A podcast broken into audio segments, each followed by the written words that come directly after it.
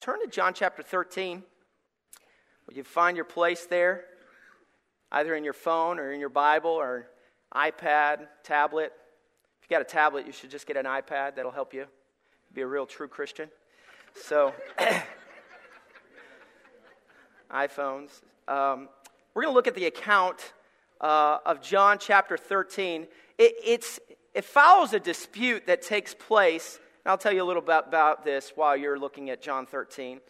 Uh, it takes place in Luke chapter 22, where we see a discussion taking place concerning who will be the greatest in heaven. You know, it's like a staff meeting. Reminds me of Monday staff meeting. You see these guys sitting around, and the disciples are concerned when this is all done, who's going to be the big shot in heaven? And Jesus is listening in on this. And it's so, so interesting to me that these guys are concerned about their position one day that they'll have, if they think they'll have, in heaven. And Jesus' heart is broken for the fact that he's about to lay down his life for all of mankind, the greatest sacrifice ever known to man. And so while they're discussing this uh, in the crucifixion, this is on the eve of the crucifixion, uh, Jesus resolves the debate with a sobering reply in Luke chapter 22. I don't want you to look there. I want you to stay in John chapter 13, okay? Jesus says, But he that is the greatest among you, let him be as the younger, and he that is chief as he that doth serve. Then he asks the question, verse 27 For whether is greater, he that sitteth at meat or he that serveth? is not he that sitteth at meat? Isn't he the one that should be the greatest? In other words, the host that's serving, that's, that's reaching out to the guest to, to uh, pull them in, to enjoy the meal in the home and uh, the environment that he set before them. I mean, he's like the king of the house, he's the Lord, he's the master. He should be the greatest, right? He said, No. Look at this, the end of verse 27. But I, but I, Jesus Christ, he's speaking, but I am among you as he that serveth. I am sitting with you as the master. I am the Lord. I am the one that's hosting this Lord's Supper. And I want you to know, I'm not here to be the big shot. I'm here to serve. I want to be a servant. We're going to look at the servanthood of a disciple, okay? And so this is very convicting for me, so I'm going to find myself preaching more at myself than you. So I hope that God speaks to you the same way He speaks to me, all right? So now we're going to, John chapter 13, verse 1. Jesus clarifies that the servant is rather to be chosen than the chief host. And so after he clarifies this, he gets down to the root of the problem, which is pride, okay? And that is, Jesus sought to be a servant while these other ones are puffed up and arrogant and full of themselves, trying to figure out trying to figure out who's the biggest shot that's going to be in heaven, Where, who's going to be placed in a position that's the highest. And this is all pride. Isn't pride always the issue? Really is. It, it's always the issue. I was talking to Mike Priest, and we were talking about the big issues of life, and it seems like pride and lust are the number. Uh, number one is pride. Lust is always number two, and it, and it, it dominates the American people, dominates the world. It's not just a problem in America. But we see it 2,000 years ago, right here, this issue of pride. And it was hindering their ability to be a true disciple. The pride of their life got in the way. So Jesus breaks everything down and makes it very clear by illustrating what a true servant is. Okay? The servanthood of a disciple. So, John chapter 13, verse 1. Now, before the feast of the Passover, when Jesus knew that his hour was come, he, he was well aware that this is the time. I would be scared to death I mean, that's, that's my, I mean, anybody's human nature to know that if you're going to die is one thing, but you're going to die a, a horrific death. And it's just around the corner. I don't even know how he ate. How could he eat? I mean, I would be shaking and trembling. I wouldn't care about those guys. I'd be only focused on myself, but Jesus wasn't. So check it out. Now, before the feast of the Passover, uh, before the feast of the Passover, when Jesus knew that his hour was come, and he should depart out of this world unto his Father, having loved his own, which were in the world, he loved them unto the end. In verse 2, and supper being ended, the devil having now put into the heart of Judas Iscariot, where I want you to focus on this because we're going to really emphasize this in just a minute. Simon's son to betray him, Jesus knowing that the Father had given all things into his hands and that he was come from God and went to God. Verse 4 He rises from the supper and laid aside his garment and took a towel and girded himself. Verse 5 After that, he poureth water into a basin and began to wash the disciples' feet and to wipe them with the towel wherewith he had girded himself. Now, the supper was set to illustrate the love, the true love of Jesus Christ. Remember, how many of you have taken part in the Lord's Supper? You know what I'm talking about. Raise your hand. Don't be scared. it's all right. I'm not asking for money. So, right behind me would kind of illustrate maybe an idea of what it may have looked like the upper room. They gathered together. In Oriental countries and so forth, Middle Eastern countries, they would, uh, they would set the, the, the, the stage very low to the ground, rugs, uh, padded cushions, and so forth, and sit around the, the area. Uh, and, and this is what was taking place. And they would, they would pass the bread. You think of bread, this big loaf. It was nothing like that. It was an, actually an ugly piece of bread, hard, crisp, holes in it, illustrating the body of Christ, which was broken. And then they take the juice and pour it as an illustration of the blood of Jesus Christ. And remember, as Jesus was illustrating to them, this is my body which was broken for you. Not one bone in the body of Christ was actually broken, but it was disconnected. Every bone in his body was disconnected.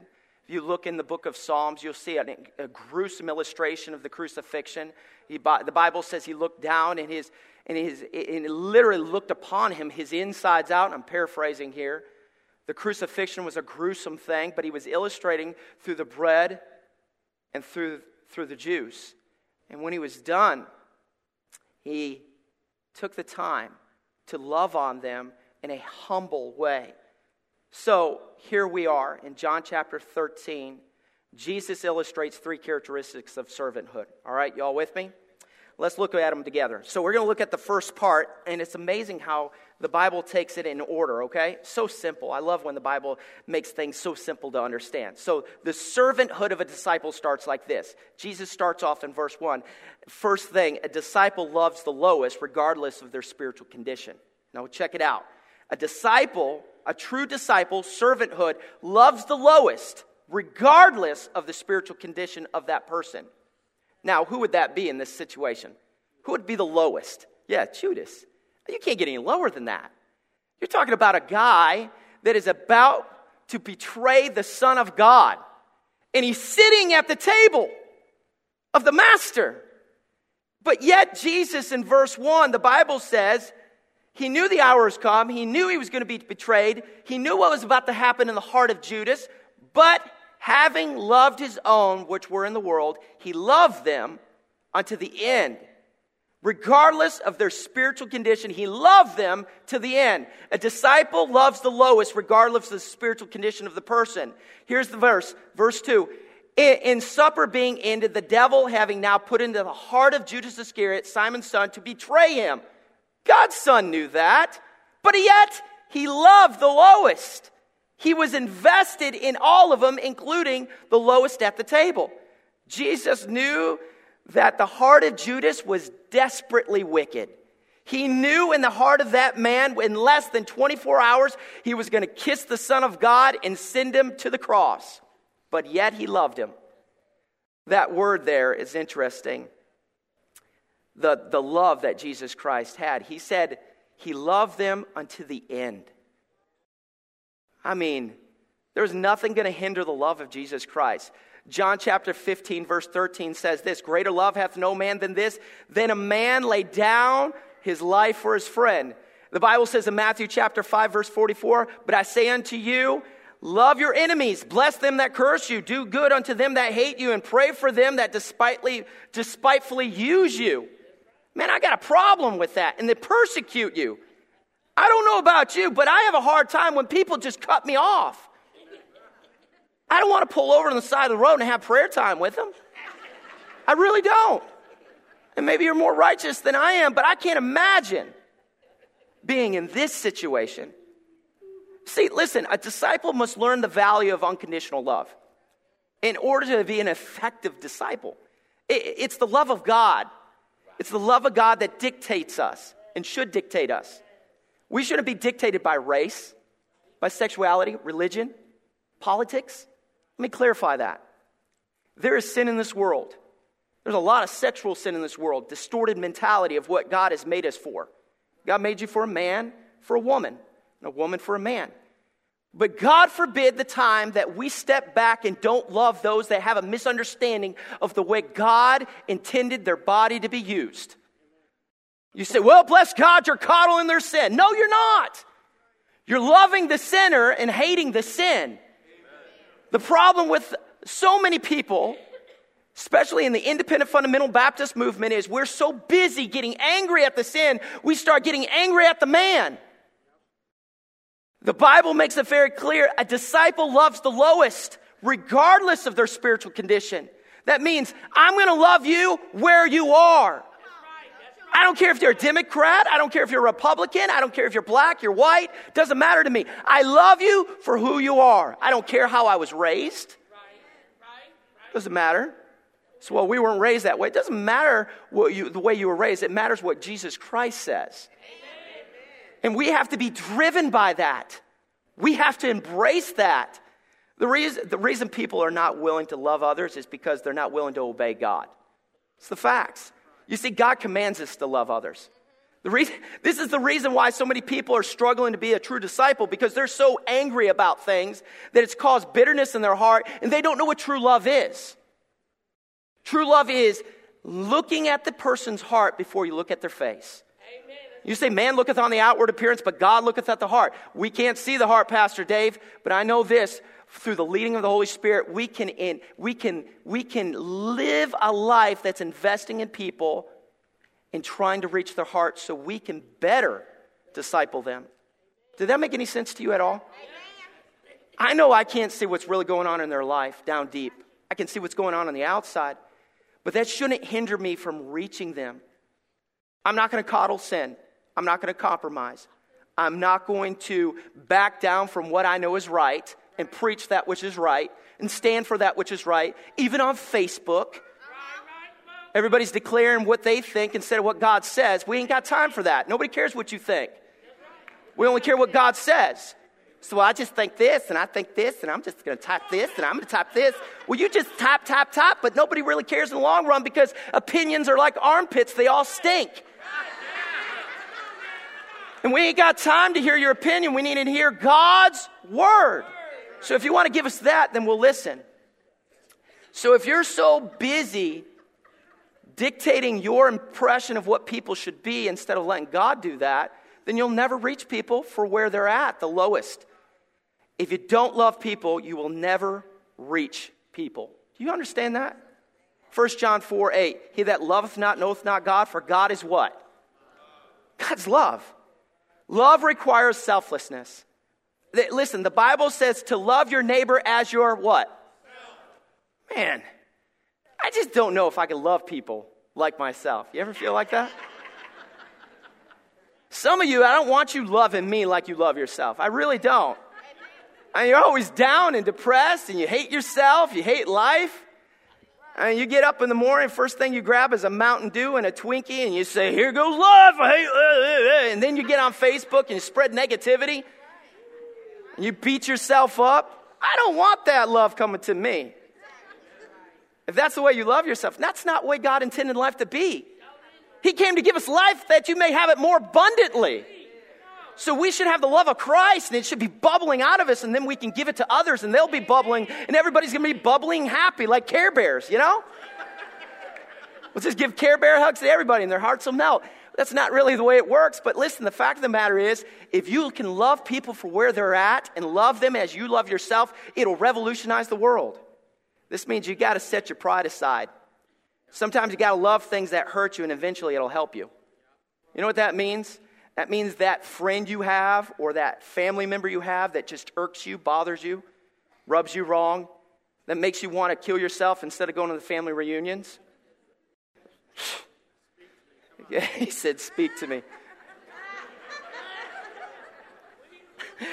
the bottom line is sometimes loving those people will help you more than it hurts you. You think this just drives me nuts, but in the end, you want to believe how it'll change your life to love those people. We always want to get more than we're willing to give, but that's, that's not love, is it? Love gives and does not take. Man, I feel like a hypocrite preaching this because I have a hard time doing that. Even, how about with your spouse? You ever feel like you just don't love them the way you should? My wife caters to me. She's so good to me. I mean, she's always good to me. She just had surgery and, and she goes, Do you want me to make you some eggs this morning? And just, just. I said, Baby, maybe it's because she's on some serious drugs right now. it's all coming together now. It wasn't love at all, it was the drugs. When the drugs wear off, we'll find out her love. Uh, but I have a hard time being that person. I wish I was. Uh, and, and I want to be because that's a requirement of a disciple. Your ability to become a disciple might be held back because of your rebellion against God in this area. Because God commands us to love everybody, regardless of his or her spiritual condition. So let me reemphasize the servanthood of a disciple starts with this a disciple loves the lowest, regardless of their spiritual condition. I was a freshman in college and I had one of my best friends, Misty Carrier. Her parents were uh, missionaries to Papua New Guinea. Her dad translated the whole Bible into the Papua New Guinea language. Brilliant man. Misty bailed me out all the time. She'd do all the reading, highlight, and let me see her book, and I'd study off the highlights. It was great. She was wonderful. Misty would pray for me, encourage me, help me in every area possible. My sophomore year, I remember I was, we were at campus and I was, we were doing volleyball. Very little of it with me. I was just more watching. I remember hearing something and it just stood out in my mind. I thought, wow, that was, that sounded horrific. It was a screeching, loud noise. I couldn't, I, I, it had to be the worst wreck ever. And I looked at my friend and I said, We should go see what this is. So I drive down the road, come around the corner, and there was this car screaming. And right before I got there, some other people got there to help. A lot of students, from, it was literally around the corner. And I looked to my left, and on the pavement was Misty. And then there was another freshman over to the side. She was a sophomore, this freshman. There was four bodies on the road. Paramedics pulled up, they're helping, people praying everywhere. A drunk driver decided to take his shut off his headlights because for whatever reason he thought he could hide from the cops that were following him. And Misty pulled out without being able to see him. And he hit that side of the car. He's drunk. This is his third offense. The one before this, he ran through a, a motor home, literally through, through the home. So I watched Misty right there on the pavement. I watched as the paramedics worked on her. And I watched over in the Mustangs next to her, the guy that hit her. And I saw his face. And I saw him just staring. He wasn't hurt, he wasn't bleeding. And I watched as his mom walked through the bodies and yelled at him, and said, I can't believe you wrecked your car again. And then I started getting mad, angry. And they loaded her up, took her away. Everybody went to campus. I got word back. My friends tried when they got there before I did. My good friend Chad Gamble crawled in the back of this. He's a pastor now. He said, I couldn't see anything. I was trying to do CPR, but the girl that I was working on, she was already gone. It was so bad, Dave. It was so horrific. She was a freshman. She passed away. The other girls were really damaged, and Misty, on the way to the hospital, died. Just, man, that was hard. It was a hard thing for me, and I was so angry. I didn't know what it was to be a disciple because I didn't know how I could love the lowest, regardless of their spiritual condition, regardless of the fact that this guy probably didn't know Jesus Christ. But her brother was a disciple. And uh, he, he went to the court and looked him in the face and forgave that man for what he did. And I thought, how do you do that? I mean, this is a missionary's daughter. They're in Papua New Guinea and they got the word that their daughter that's in Bible college died. How's that fair? This low life, he doesn't deserve to be forgiven. I was so mad. But I wasn't a disciple. Not at that time. help me, God, because I don't, I don't want to be tested, right? I don't want to be tested. I don't, I don't want something to happen to my family, right? Because then God will say, let's see if you're a disciple now, big shot. You get in front of people and say you're a disciple. I'm not saying that. I got it all together. But at that moment, I know I didn't, right? Because I couldn't do what he did. I couldn't love the lowest regardless of their spiritual condition. But he did. That is a horrific circumstance. And I'm not saying God's going to put you in that position to test you to be a disciple, but I am saying this. You better analyze your life because if you want to he- hold on to the, the phrase, I am a disciple of Christ, then you better live it. And you better step up because your petty little arguments with your mother in law are nothing compared to things like this. You need to learn to let go and give it to God. Now, let me clarify the very next thing, okay? Are y'all with me? A disciple serves the dirtiest by discarding their own personal position. The dirtiest by discarding their own personal position. Sometimes you got to set yourself aside so you can serve the dirty things in life. Now, look at this and it's, just, it's so interesting because they're still figuring out in their mind who's going to be the greatest in heaven, even though Jesus just reprimanded them. So the meal is done, so Jesus makes a move, okay? John chapter 13, verse 4. And he riseth from the supper and laid aside his garment and took a towel and girded himself. After that, he poureth water into a basin and began to wash the disciples' feet and to wipe them with the towels wherewith he was girded. He, he set himself aside to do something very important to look for a need. Before he washed their feet, he had to see the need. Now, check this out. Before Jesus took the position of a servant, he looked for the needs around him. In other words, he was observant to what was taking place. Two ways spiritually and physically. He saw the pride and he saw their dirty feet. See, there was no servant standing at the door to welcome them to wash their feet. So let me break it down so you have a better understanding. In the Middle East, this is basically the way it worked they would go out of their way to wash the, the servant would wash the feet. Let me clarify something before I get into that, okay? Let me make sure you understand this. Before it ever came to that point, to take the initiative to wash the feet, he noticed the feet. You see what I'm saying? He noticed there was a problem, not just with the heart, but with the filthy feet that were under the table. That shouldn't have been there. So Jesus was being very deliberate about looking around him to notice the needs that were there. The, I'll, i guess the best way to illustrate this, I, got this right last night. There's uh, the little boy in junior church and um, who rides our bus. And every Sunday I'd see him and I'd be like, that little guy, his coat was just a mess. And I thought, we got to have this was when we had the coat, uh, the boxes, and we throw coats in there and so forth. I thought, I need to get him a coat. Surely there's a good coat around here. Walking around, one of the ladies noticed what I was doing. Then another lady noticed, paid attention to the problem, the need, what I was doing. Three ladies did.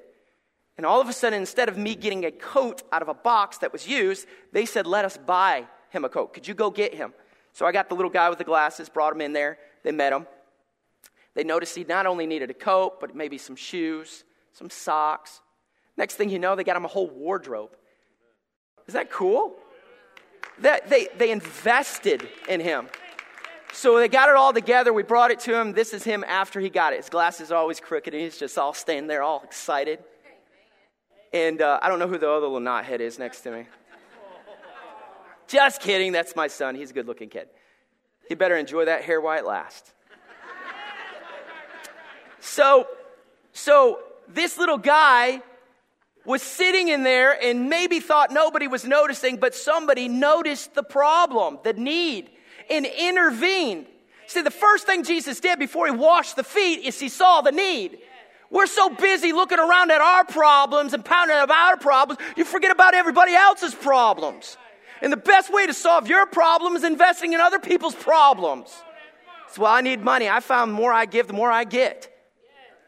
You know, investing in people. Look for a need and fill the need.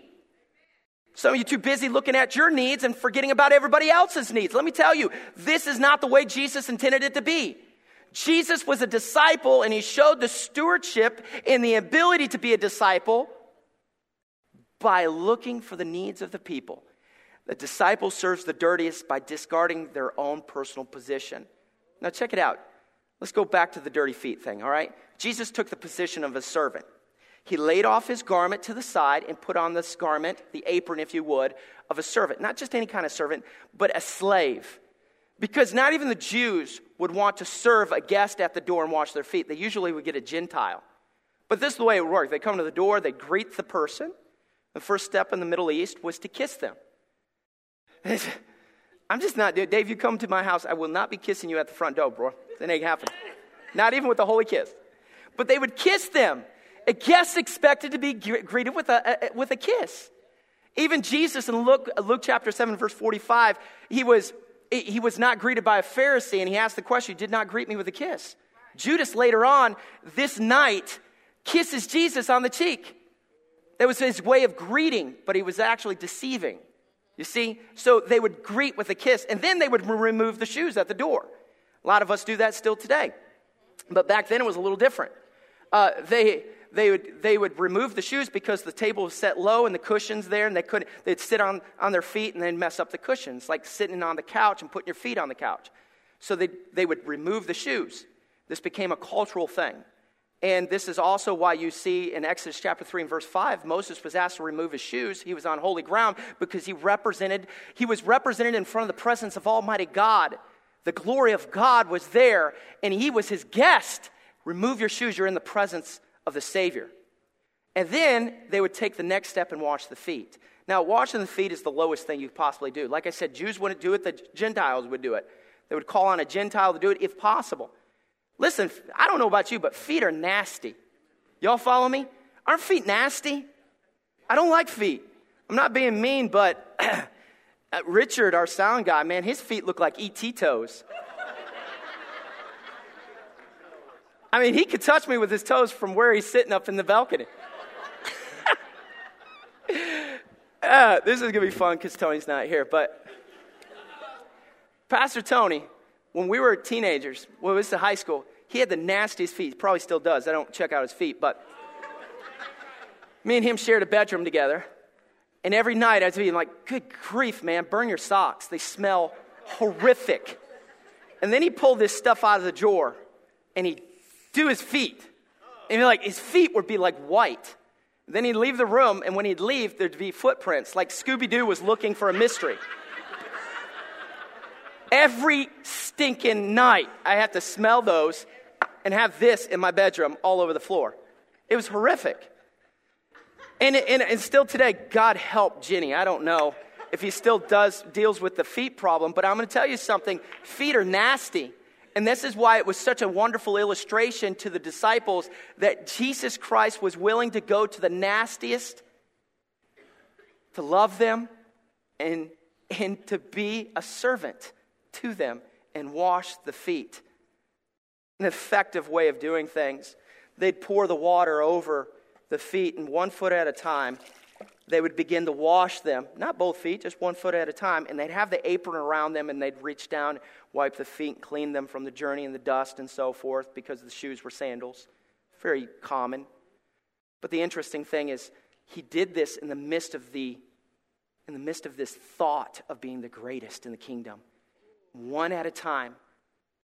12, possibly 12, I don't know if Judas was still there at the time, and wash their feet. Man, that is a disciple. That's a true servant. Now, listen an effective disciple is willing to remove their status, their stature, to get to the point where that person is. It's, it, there's no big shots. You follow me? You say, Well, I'm a CEO. Well, that doesn't matter to Jesus Christ. It didn't matter to that little boy. It doesn't matter to the people who are coming in the church for the first time. They just want to know you love them. You say, Well, I don't know. I don't like the way they look.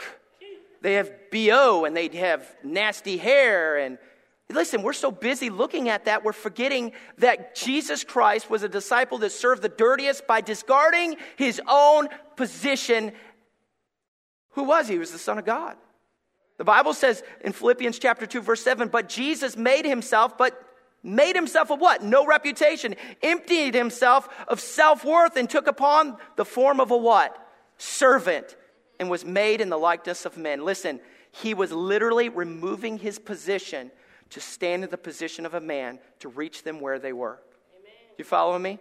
That is a disciple. Amen. I tell you, something just nasty I heard and made me think how far people would go. I have a dog. Y'all heard me talk about Hank. He looks like a horse. He's a Great Dane. Hank drives me nuts. Dumbest dog on the face of the earth. he is. Don't feel sorry for him. He's all right. He's a big guy. But there's a guy I heard about that had a dog and his uh, septic tank busted through. And the dog's in the backyard. The dog fell in the septic tank. It was horrific. Really? Okay. So he decided to reach the dog. He had to go to where the dog was because he could not get the dog out. So he went into the septic and got the, yeah, now you changed it, right? He got the dog out. Man, that to me, I couldn't do that for Hank. Don't tell my wife, she's not here. It's her dog. I'd have to put the lid back on. I tell my kids, you know, the bathroom's good to go, kids. F- flush away. but he didn't do that. I guess the point of the story is this how far are you willing to go to get somebody out of their position that they're in? I, the, are you willing to reach people where they're at?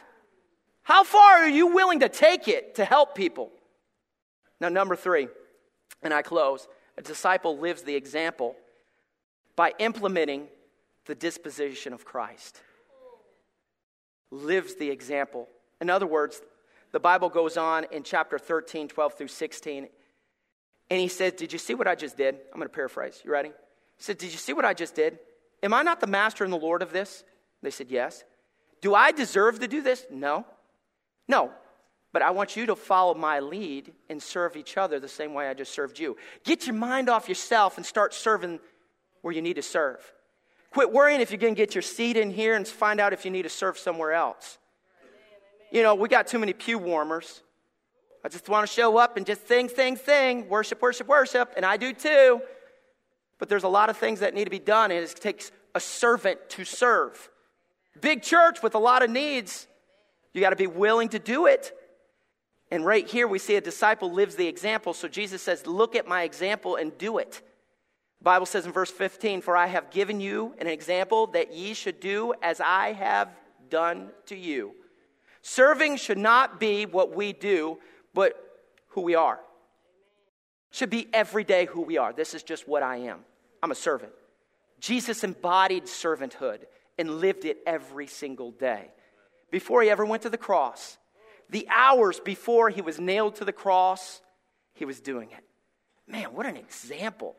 What a powerful thing to see the life of Jesus Christ.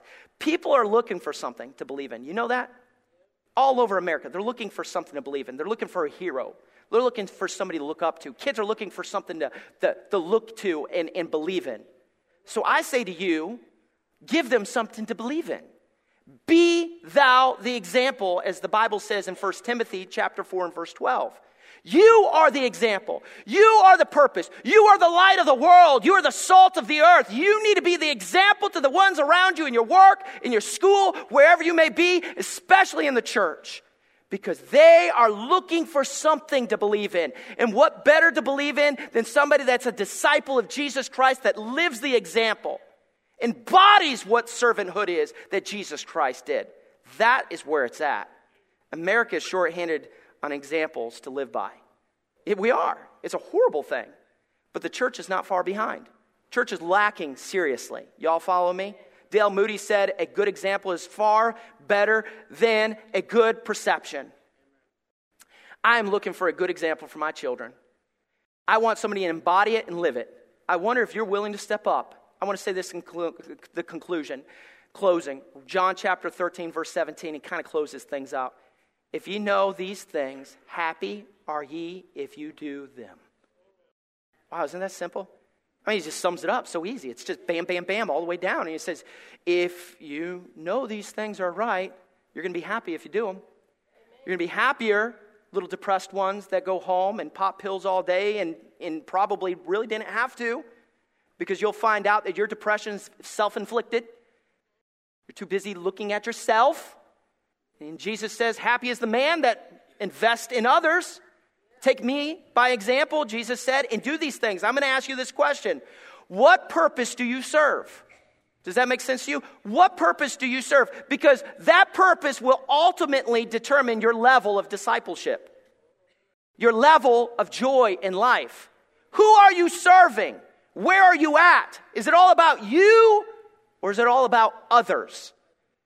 Are you serving self? Are you serving Christ through others? Loving God, loving others, serving both. Before we close in prayer, I ask you one more thing. What do people get? What do people get when they get you, and what do people lose when they lose you? What do people get when they get you? And what do people get when they lose you? What are they losing by you leaving? Is that church going to go, man, they were such an asset? What a blessing. I hate that they're moving. When people join the church, are the people going, what a blessing they are to be a part of this body? Ah, oh, Look what we're getting. A true disciple of Jesus Christ. They love people, they love God, and they're serving both. What a blessing.